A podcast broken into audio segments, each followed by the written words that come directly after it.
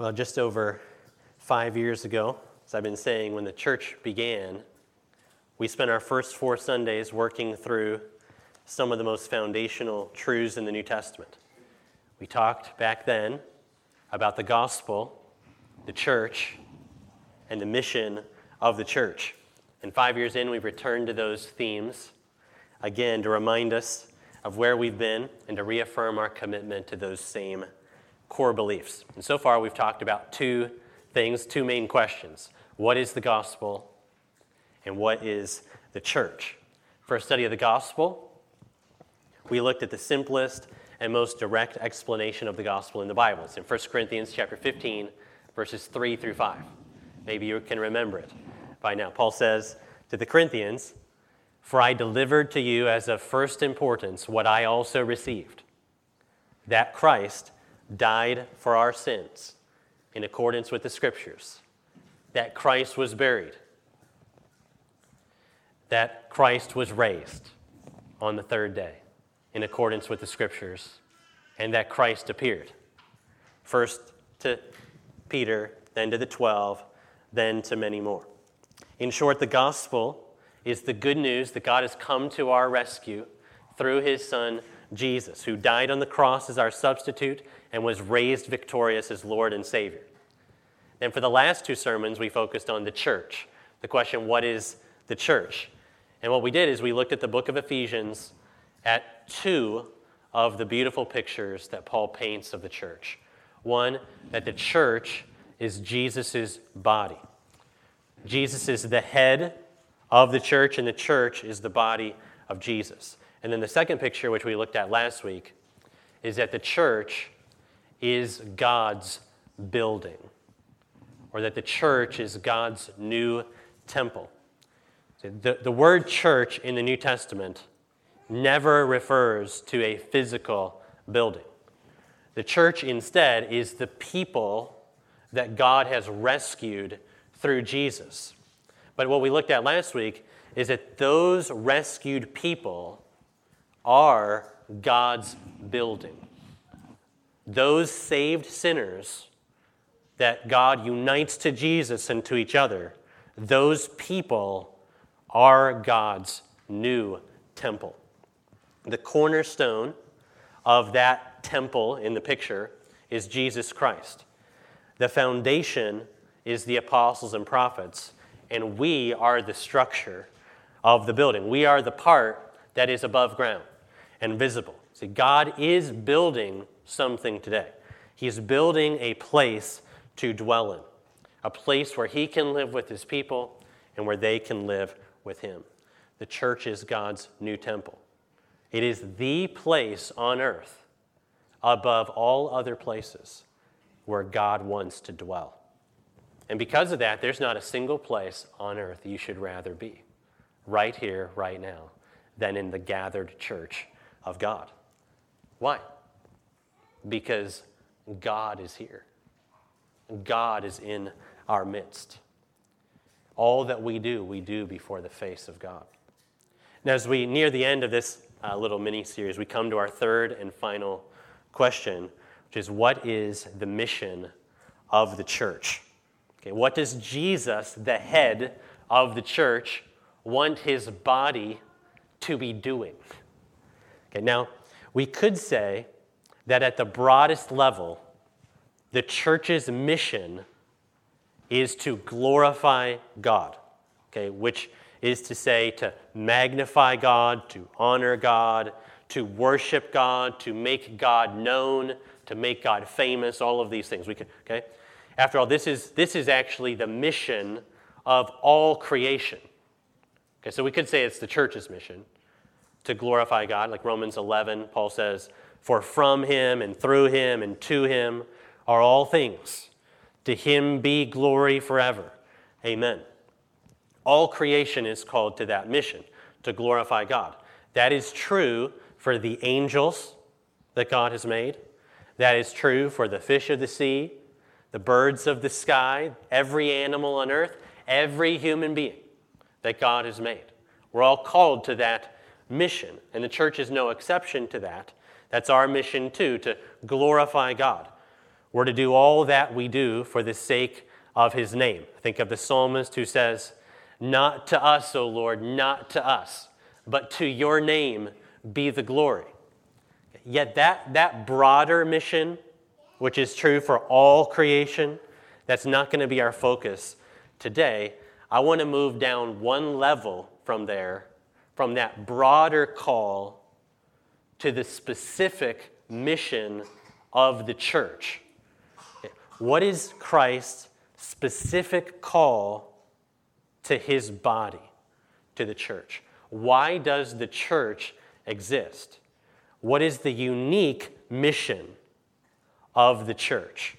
Okay, so let's suppose, for example, that you had to put together a one line answer to that to put on the bulletin of the church. Okay? One line why does this church exist? What is its mission? What would you say? How would you summarize that? Now, perhaps you don't realize this, but we actually put a shortened form of our church's mission statement on the front of every bulletin that we have printed here for the last five years. Okay? Did you know that? Okay, you can scramble for your bulletin because you might know that I'm about to ask if you know what it is. Okay? Okay, do you see what it says right under Richfield Bible Church on the front page? It says, following Christ together and making followers of Christ. Okay, that is the shorter form.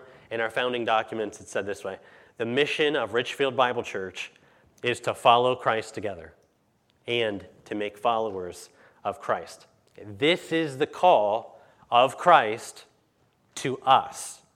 This is not Christ's call to the angels or to the rest of creation.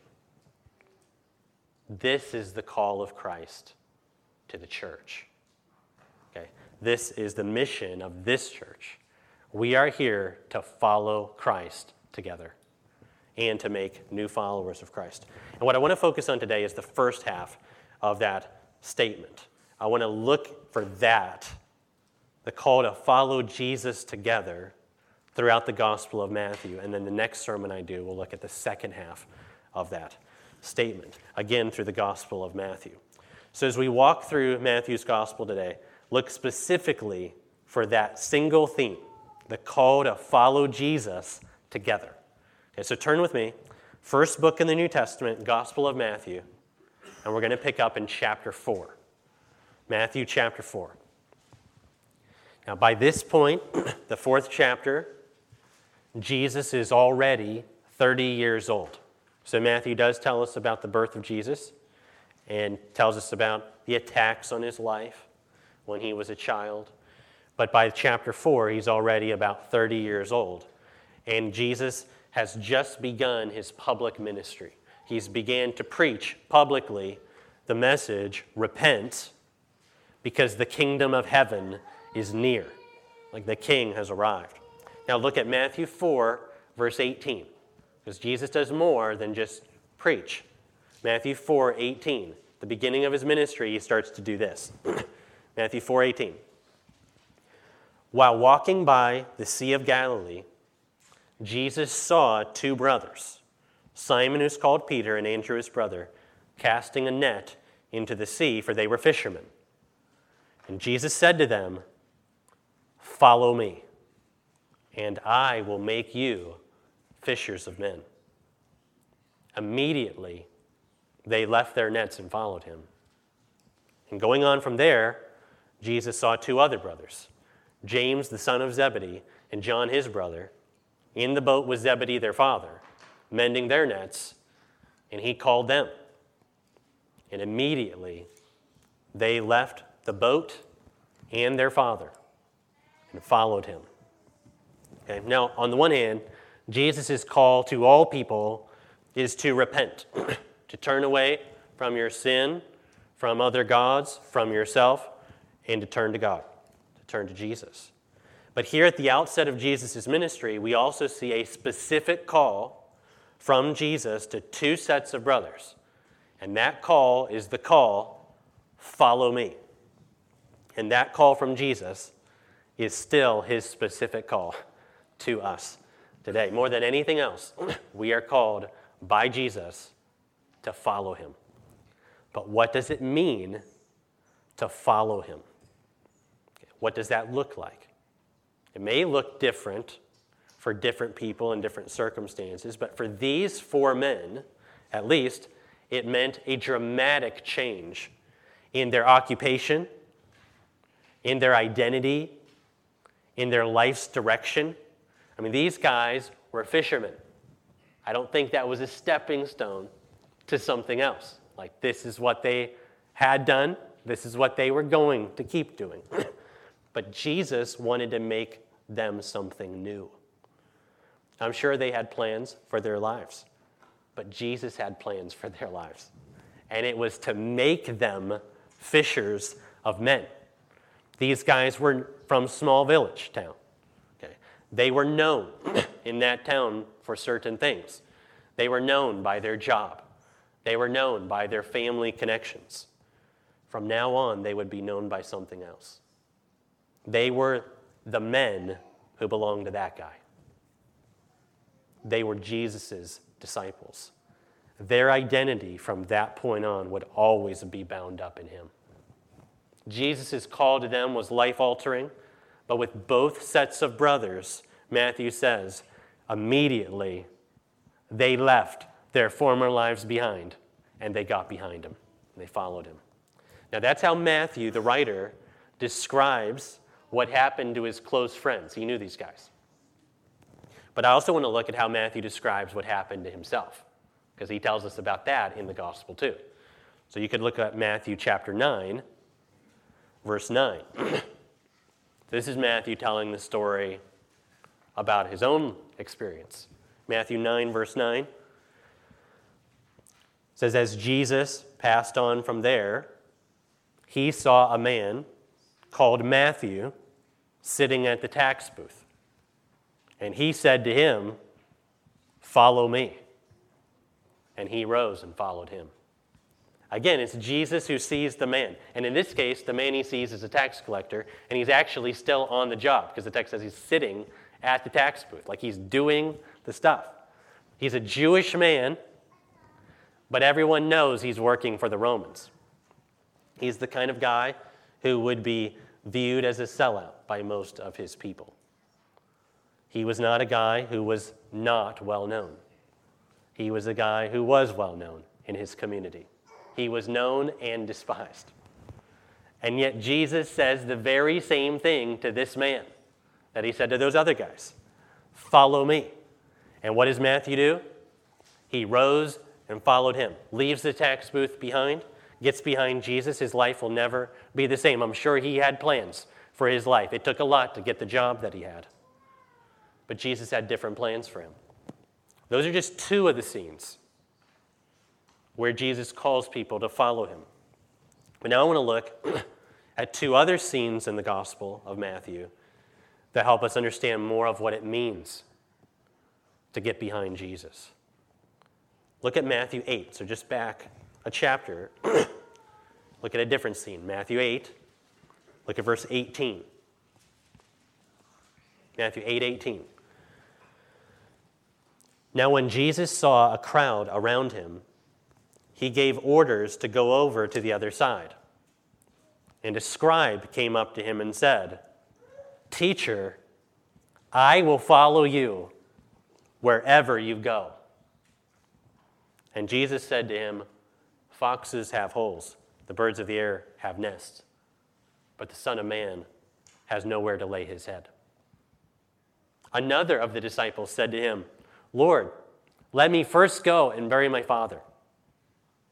Jesus said to him, Follow me, and let the dead bury their dead. Now, what do you think about those stories? Here you have two guys who are already interested in Jesus. Like they're already called disciples. So they tell Jesus they want to follow him. And what does Jesus do? Of course, Jesus says, That's so great to hear. What a blessing. You're going to be really thankful you made that decision. Isn't it interesting that Jesus strongly pushes back on both of them? He wants them to understand exactly what it means to follow him. It's like Jesus says in response to them, It is easy for you to say that, that you want to follow me. But do you really understand what it means? Do you know what it will cost? And what is Jesus communicating about following him in those two accounts? Following him may, may very well cost you your earthly comfort and security. Right? Foxes have holes, birds have nests. I've got nowhere to lay my head. You really want to get with me? Get behind me? And following him demands an allegiance to him that exceeds your allegiance to your own family. Follow me. Leave the dead to bury their own dead. Now, the second scene I want you to look at is two chapters later Matthew chapter 10. Matthew chapter 10, this is especially to Jesus' 12 committed followers. This is more or less Jesus' pep talk to them before he sends them out on like a trial mission, their short term mission trip. Okay? Jesus wants these guys to understand before they go out there what it's going to be like to minister for him in the world. And listen to what he tells them. Starting Matthew chapter 10, verse 34. It says, Do not think that I have come to bring peace to the earth. I haven't come to bring peace, but a sword. For I have come to set a man against his father, and a daughter against her mother, and a daughter in law against her mother in law. And a person's enemies will be those of his own household. And whoever loves father or mother more than me isn't worthy of me. Whoever loves son or daughter more than me is not worthy of me. And whoever does not take his cross and follow me is not worthy of me. Now, how's that for a pep talk, you know, from the coach before the big game? Don't be surprised. Jesus says, My message will be a dividing line. It'll cause lines to be drawn, even between your own family members. That's what following me may cost.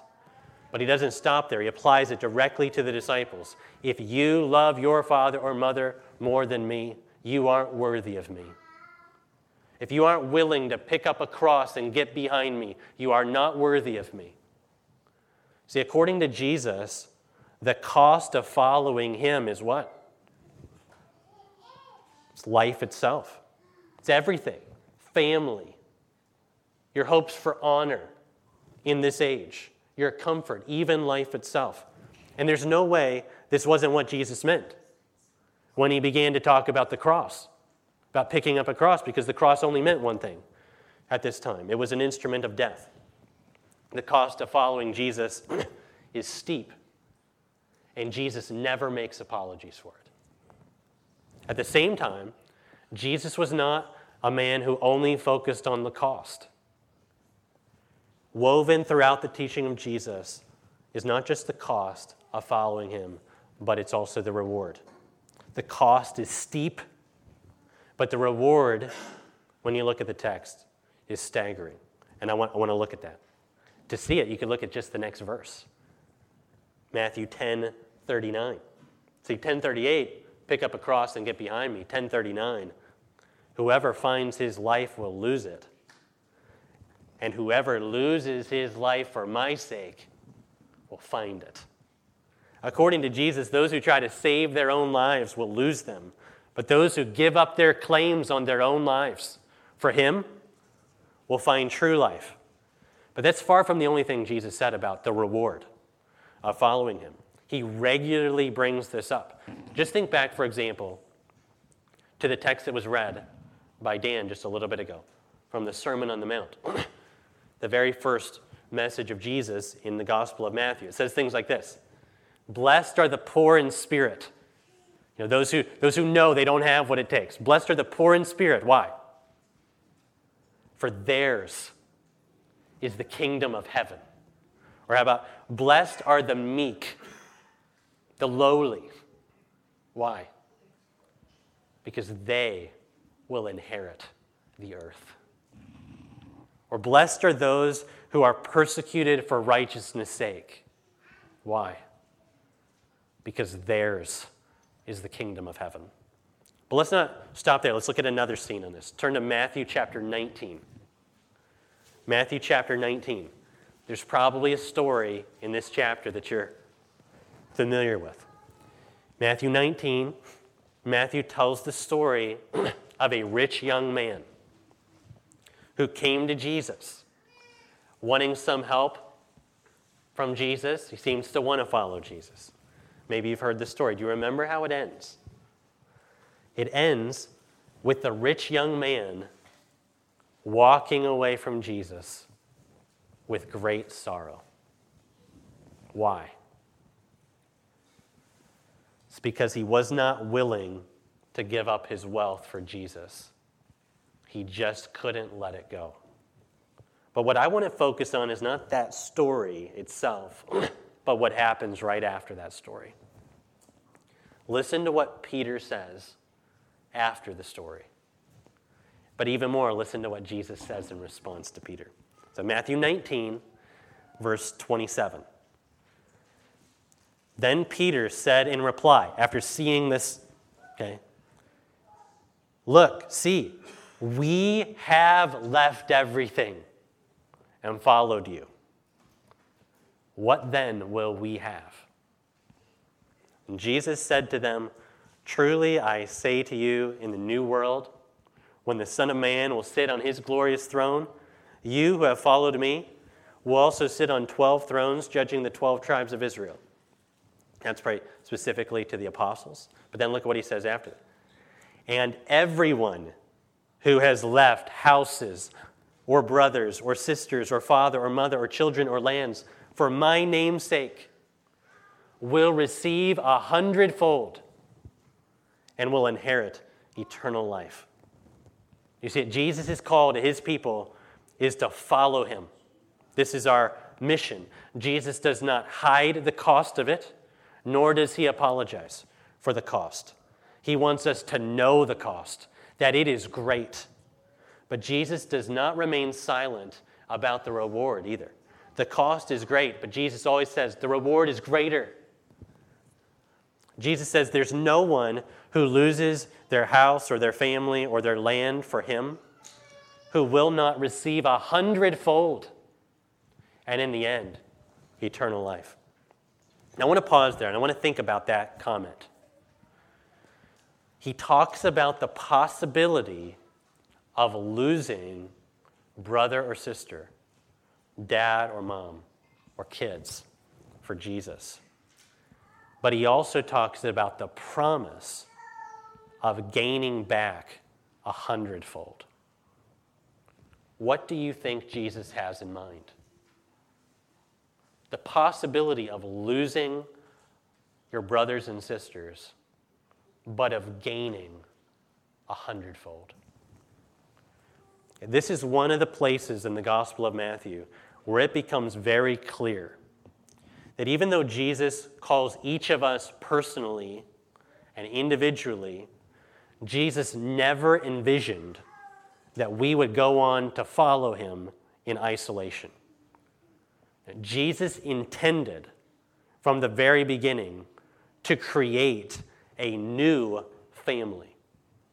Jesus knew that following him may cost you your brothers or sisters, but he also assured us that following him would lead you to have many, many more than you ever would have had.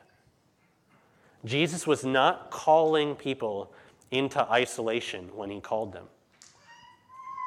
He was creating a new community. And even in the initial call, Jesus did not call just one person as his disciple. He did not call the one, he called the 12. But that call was only the beginning of what Jesus wanted to do. Through the 12, Jesus would begin to build something new a new family of followers bound together by Him.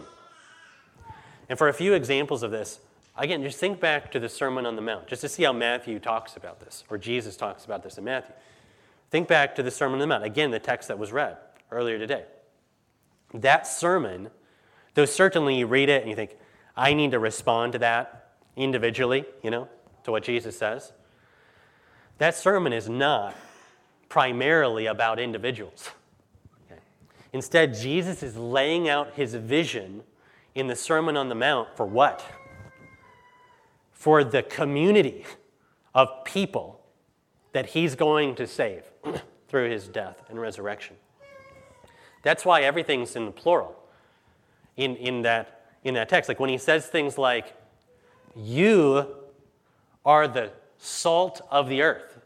Like it's not like you singular, you know what I mean? It's like you all are the salt of the earth. You all are the light of the world. We are the city set on a hill. Jesus says to us together, let your light shine before others so that they may see your good works and give glory to your Father who is in heaven. But it's not just in the sermon that we see this is Jesus' vision of a new community. You could, you could think of Matthew chapter 16. And, and you could go there to Matthew 16. You, you might, again, know this story.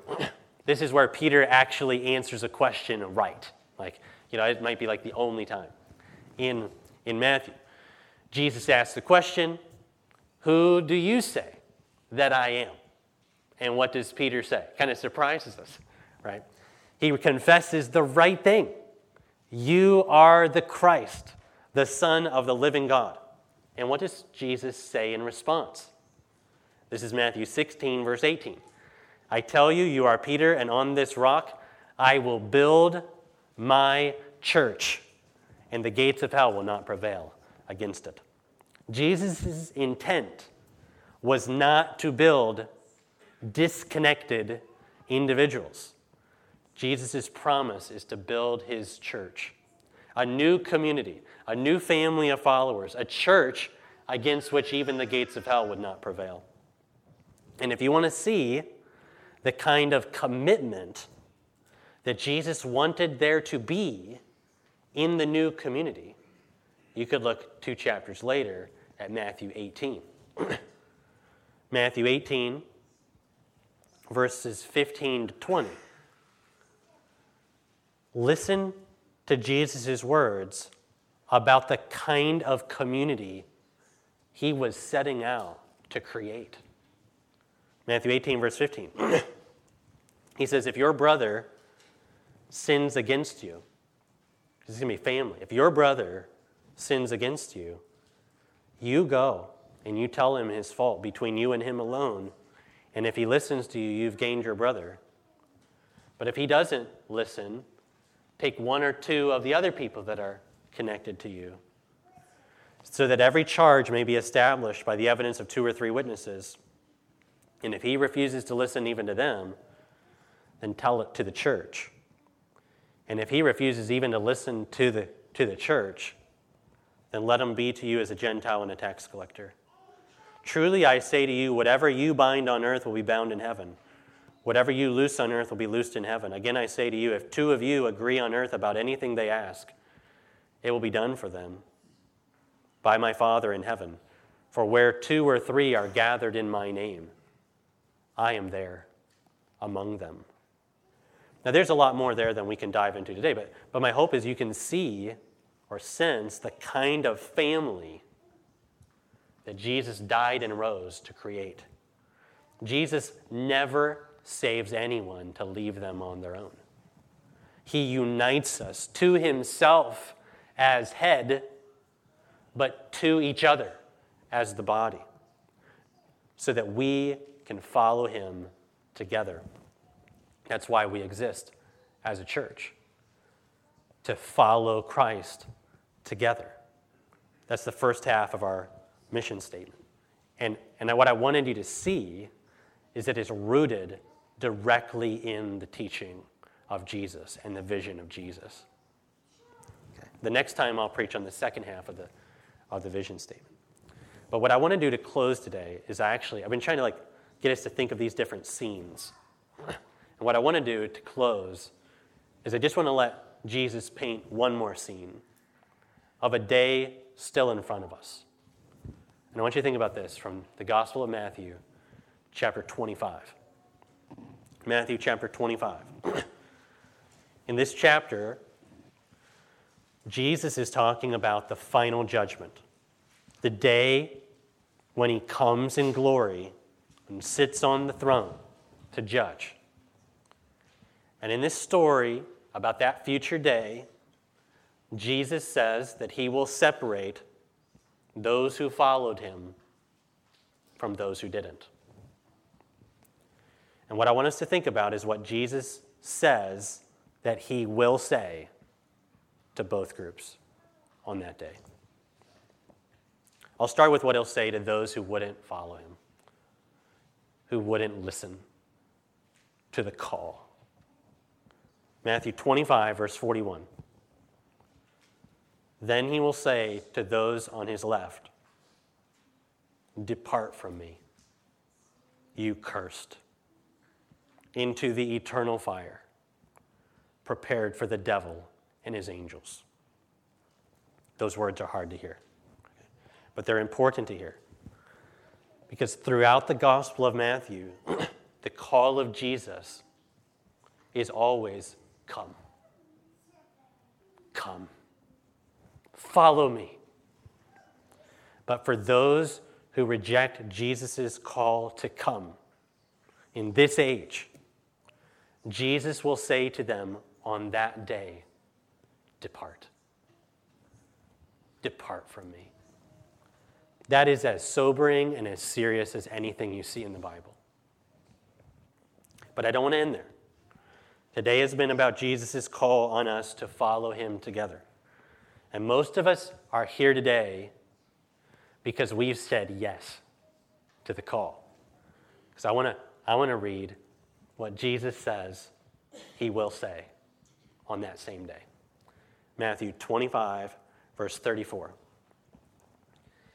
Then the king will say to those on his right, Come, you who are blessed by my Father, inherit the kingdom prepared for you from the foundation of the world. For I was hungry, and you gave me food. I was thirsty, you gave me drink. I was a stranger, and you welcomed me.